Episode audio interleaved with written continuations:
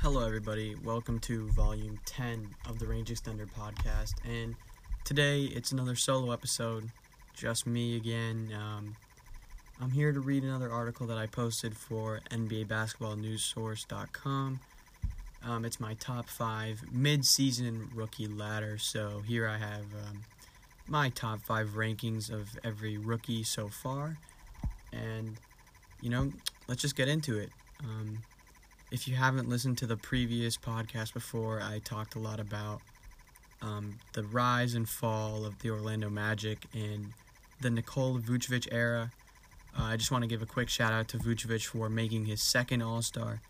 Uh, I'm pretty open about my thoughts on Vucevic, my thoughts on the Magic situation in that podcast, as well as just in general, where I think Vucevic has been uh, criminally underrated and honestly wasting a potentially, I don't want to say Hall of Fame career, but borderline Hall of Fame career in Orlando, where I really think he could have prospered somewhere else. But you know, I guess you really have to commend his loyalty um, for staying in Orlando this whole time. Uh, pretty respectable, especially with me being a Magic fan. But enough of that. You know, you can always listen to Volume 9 for some Magic talk. But let's get into the rookie ladder. So, before I get into my top five, I just want to make a couple quick notes about some honorable mentions. Uh, I did not talk about them in the article, but Magic guard Cole Anthony is a name you think about uh, some of the top rookies this year. Uh, think about Sadiq Bey, who won Team of the Week a while back. Think about Tyrese Maxey, who had a great start, kind of trailed off a little bit. But those are some of the guys I considered for this list. Um, but ultimately, they did not make it. But I would be remiss if I didn't give them a quick little shout out. So here we go. So just a little, just to preface this list, you know, despite some rumblings of a potentially disappointing rookie class and some of the pre-draft analysis, this 2020 group has had plenty of surprises. Even without a regular preseason, adequate college games, pre-draft training because of the pandemic, this year's class has shown some serious grit, some serious potential, and um, just overall, I've been impressed with them. You know, there were there wasn't even a summer league. You know, there there weren't a lot of opportunities for these guys to get NBA reps before the season, but I've been pretty impressed with what I've seen from them. So, even though there haven't been any immediate stars like Luka was, like Ja Morant and Zion Williamson were in years past, uh, these rookies have some of these rookies on this list at least have had clear uh, added value in the league and on their team going forward, uh, as well as currently. So, yeah, let's get into the top five. So at number five, I had Immanuel Quickley, uh, guard for the Knicks out of Kentucky. Um, I believe he was 17th overall pick. Uh, let me fact check that really quick. He was 25th pick, not 17th. I don't know where I got that number from, but uh, yeah, he was the 25th pick, and he now plays for the New York Knicks. So he's averaging 12.2 points per game, 2.2 rebounds, 2.5 assists, 0.4 steals, 0.9 turnovers, and his shooting splits are honestly like really confusing and not very parallel. Uh, he's shooting 94% from the line, 37% from three. So you're thinking, okay, this guy's pretty efficient, right? Well, he's shooting 39% overall now. I know, obviously, percentage, field goal percentage really isn't everything. You have to look at volume, you have to look at his shot chart. But still, it, it's just kind of a weird stat line. Uh, I'm not too familiar with his shot chart, but I can assume if he if he has a lot of efficiency, he's likely shooting a lot of threes. In the Knicks games I've seen, uh, Quickley doesn't necessarily uh, look for paint shots. He's more of a kind of dribble, dribble, sauce around, and then take a shot from three guy if he can, or just like a deep catch and shoot type guy. But um, so that's where the uh, kind of discontinuity in uh, his percentage could be. But Quickley grew up modeling his game after the legendary six man Lou Williams, and that's clear to see. His crafty, offensive minded style gives him Jamal Crawford like, Lou Williams like, and Jordan Clarkson like potential, and uh, he's already kind of showing some aspects of their game. The way he looks to score, especially, and the way he chases buckets is like it's it's pretty admirable, and he definitely can serve a key role on many future teams. Um, but not only that, he's contributing to winning now. Uh, when Thibodeau rarely decides to put one of his more seasoned guards on the bench, as Thibodeau is known for playing a lot of his guys all the time, 48 minutes a game. Um, you know, the Thibodeau trademark. Quickley, speed and pace can change that momentum fast. Also, the Knicks are on a tear right now, and this whole season in general, exceeding expectations in a major way. And so, with Quickley being a part of that, there's always some bonus points uh, when the Knicks are winning games, obviously. Uh, moving on to number four, we have James Wiseman, averaging 12.2 points, just like Quickley, 5.9 rebounds, 0.7 assists, 1.2 blocks, 1.5 turnovers, uh, 51% overall, 43% from three on only one attempt a game, not ridiculous volume, and 64% from the line. Now, Wiseman uh, was one of those guys who had a lot of hype coming out of high school, but then only played a few games in college because of a NCAA eligibility thing that happened with uh, coach and mentor Penny Hardaway. Can't really knock him for it. Wasn't necessarily his fault. So, uh, yeah, you know, uh, I would expect him to take a little bit to acclimate to the NBA, especially when he's only played three organized basketball games in like a year and a half since high school, basically. So, just like the rest of these guys, he's shown excellent potential, perhaps the most potential in this class, but he hasn't quite put it all together this season or yet. We've seen Draymond Green coach him on and off the court. We've seen Steve Kerr coach him off the court. So, with this Warrior system, he's gaining a lot of knowledge. He's learning the game. He's learning the system. So, um, you know, I think he's sure to become a transcended center and honestly the perfect big in this evolving league. He looks like he could be a top high value big man, and that's pretty rare nowadays. Um, you know, the like everybody says, the big man position has become devalued, but that's not necessarily the case. Uh, I would say the average big man has been devalued with guys like Mason Plumlee, Meyers Leonard, Kelly Olynyk. You know, those type of like mid tier, could start on a team, but not necessarily the type of guy you want to start if you're trying to win games. That type of center mold has definitely become devalued because at this point they're about a dime a dozen, even though they all have different skill sets. But the top centers, like your Embiids, your Jokic's, your Karl-Anthony Towns, all those guys are definitely becoming extremely high value. Your Anthony Davises, you know, these are the guys that are in MVP conversations year in and year out, as opposed to like um, like a Mason Plumlee, like I said earlier, being kind of one of your super high value uh, big man free agents. Because, like I said, uh, at this point they're a dime a dozen. Even like Nerlens Noel, there's just so many of these type of guys you can pick up pretty easily uh, and for cheap. But every few games or so, he has a couple like he has a few like couple minute stretches where it looks like he he kind of meets his potential you know, he's catching lobs, blocking shots left and right, and even like spotting off the spotting up off the dribble or catch and shoot jumpers he's taking, which are very impressive. And it's uh, like it's this type of versatility that makes him such an intriguing prospect for the future. But unfortunately, the fourth best rookie so far, in my opinion. Moving on to our number one overall pick, Anthony Edwards. He he's kind of tricky. Uh, he's at the three spot. He's averaging 14.3 points per game, 3.9 rebounds per game, 2.6 assists, 0.8 steals, and 1.7 turnovers.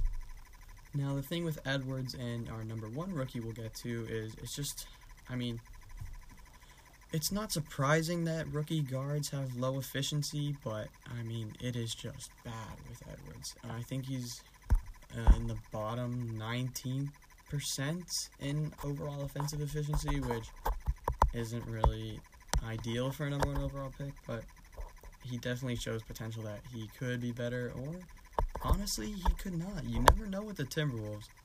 You know, Towns was uh, a great success for them. I mean, I guess like the Timberwolves haven't really had great success, but they've had great players. But then uh, they had Wiggins, who uh, never really met his full potential that everybody expected to expected him to fulfill, especially on the two way side, and that's what worries me with Edwards. Uh, his defense just isn't there, but he carries the unfortunate burden of garnering the expectations that come with being the first overall pick. At times, he shows Dwyane Wade flash-like qualities with his athleticism and explosive quick step, uh, ex- explosive quick for step. We saw that when he had one of the highlights of the year, when he nearly jumped over. I think it was Yuta Watanabe against the Raptors.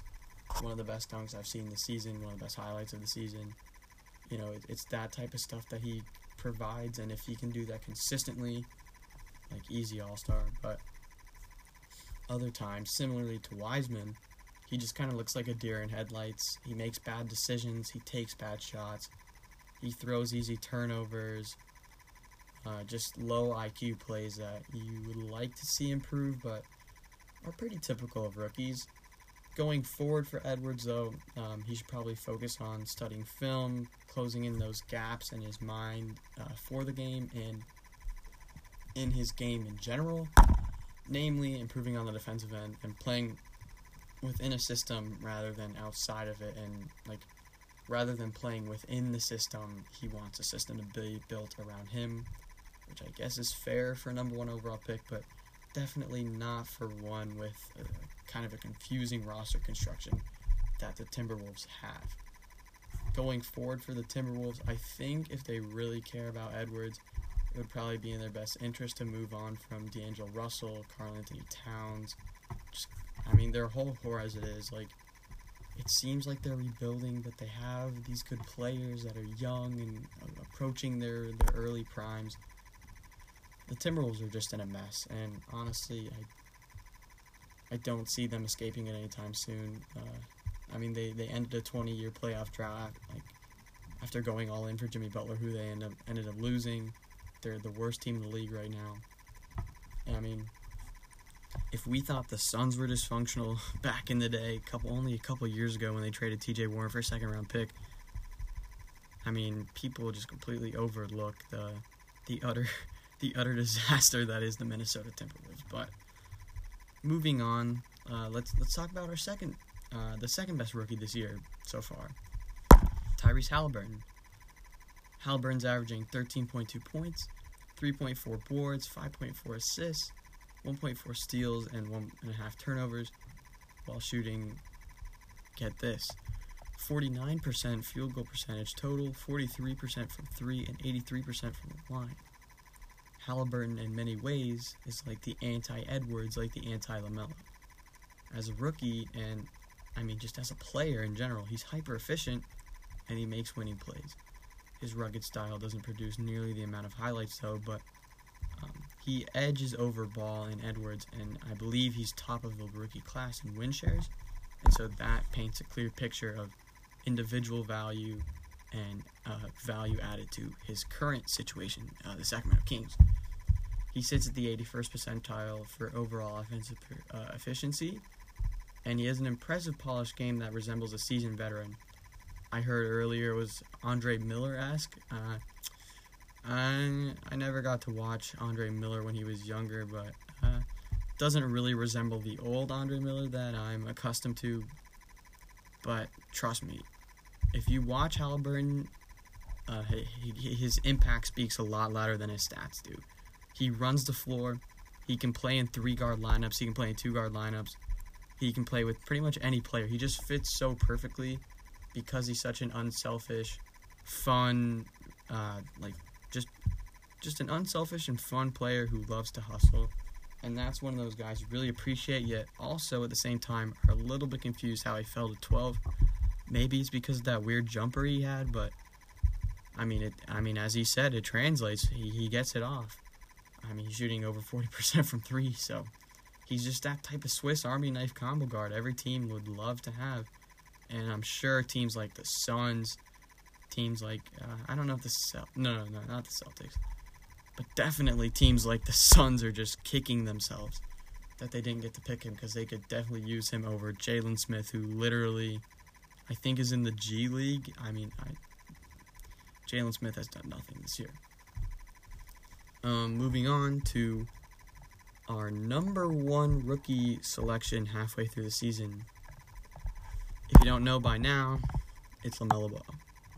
So, my own opinion of LaMelo Ball pre draft was that I thought he would be. Okay, I didn't think he was going to be this good. I thought he was going to be good coming out of the gates, maybe, but I did not see him being this good. I thought what he's averaging now could be something that he did four years down the road. Definitely not in year one, which is really promising.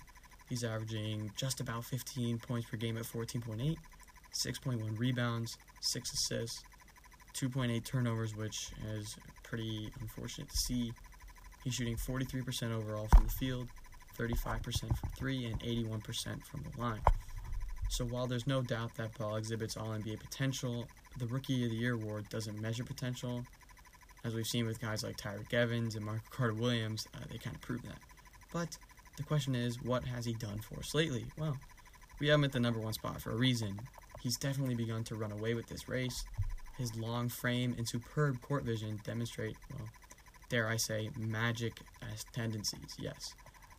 I just compared him to Magic Johnson. I just think they have a similar they have a similar fun-loving poise with, uh, about them. The way they just kind of chuck the ball and it ends up in the perfect spot, like we've seen with the the Airbnb ball and Bridges combo. Uh, he just kind of has a knack for a knack for highlights, just kind of an instinct. His stunning his stunning highlight plays and flashy gameplay allow for any NBA fan to look past his glaring inefficiencies, but at almost three turnovers a game in just about 28 minutes, James Borrego does not see past that, and his criticism of Ball was very fair. Uh, he it was the reason why I didn't want to start him because his uh, major inefficiencies. But once Devonte Graham went down, Ball uh, emerged the starting lineup and has been taking off ever since. Uh, he's in the bottom 30 percentile in offensive efficiency per Synergy Sports, but he still maintains a massive impact. His rebounds are real. They're not Russell Westbrook stat padding rebounds. They're real hustle rebounds instead of freebies. His assists are masterful. And most of all, the Hornets are winning games. Now, this isn't just because of him. Guys like Rozier, guys like Hayward have definitely stepped up this season. But, I mean, it definitely is nice to have a guy like Ball averaging almost seven assists per game. Uh, almost, uh, sorry, six assists per game. Uh, being one of those uh, unselfish, fun loving facilitators, especially as a young, positive, energy radiating player. He's just the type of guy that everybody lo- uh, loves to play with. And so, you know, they can look past the fact that he's not shooting very well. He's throwing a lot of turnovers, uh, especially because they're winning. But honestly, I would attribute the success of the team mostly to Hayward. But we'll, we'll give some the ball. We'll give some the ball. Uh, currently, the Hornets are in the 10th seed, two games out of the 8th seed. Um, you know, that's just kind of something that comes and goes in the Eastern Conference. Teams will, will be in and out of the playoffs throughout the whole year. It's just a matter of where you finish. It's not really about where you are at any given moment. But, you know, the Hornets can make a swing at the playoffs. They were sitting at the sixth seed for a while until the Celtics kind of got their bearings we could get into the Celtics later when um, I speak with Nico later for the next podcast. But there's no doubt he has game. Let's just see if he continues it for the rest of the season. So, yeah, that was the top five. We had LaMelo, Tyrese Halliburton, Anthony Edwards, James Wiseman, and Immanuel Quickley rounding out my top five. Um, you know, look, I'm really looking forward to seeing uh, what happens to this rookie class. Uh, at least something for me, something that is really interesting for me is how each class performs as a unit and how those individuals in that class kind of combine to build a legacy of that year. As we've seen with 2013, the Giannis, Oladipo, Steven Adams draft, there's always those type of players that kind of lie in the shadows and either develop late or were immediate impacts at kind of a late lottery, maybe even early second round position. Um, we saw in 2014 Marcus Smart, Aaron Gordon going really early, and then guys like um, Joel Embiid sitting out two years and even becoming something special at the three spot. 2015, we had Jokic, who was a second round pick and arguably the best player in that draft. 2016, we had Karl Towns, uh, D'Angelo Russell, Devin Booker. 2017, who do we have? I don't even remember 2017 very well, but I will say every draft surely has their own storylines, and it's always something I look forward to. Oh yeah, 2017 was the Markkanen Jimmy Butler trade uh, fiasco. That was kind of the big headline, but you know every every draft seems to have their own storyline, their own little per uh, I wouldn't say personality, but kind of their own special qualities to it. And uh, you know this one where there's nobody really jumping out immediately off, like kind of jumping off to the races right away. This is definitely a draft that I think has potential to be one of those special 2013 ones where somebody emerges that you wouldn't necessarily expect. So this top five now could be extremely different by the end of the year. And, you know, when it's all said and done for these guys, I have no doubt in my mind that this will be a different list. Now, could LaMelo be at the top? Probably. But, anyways, um, as always, if you guys have anything, any comments, any questions, just let me know um, in the review section of the podcast, in the uh, rating section, just let me know. Um, this has been Aaron signing off for volume 10 of the Range Extender podcast. Thanks so much for listening.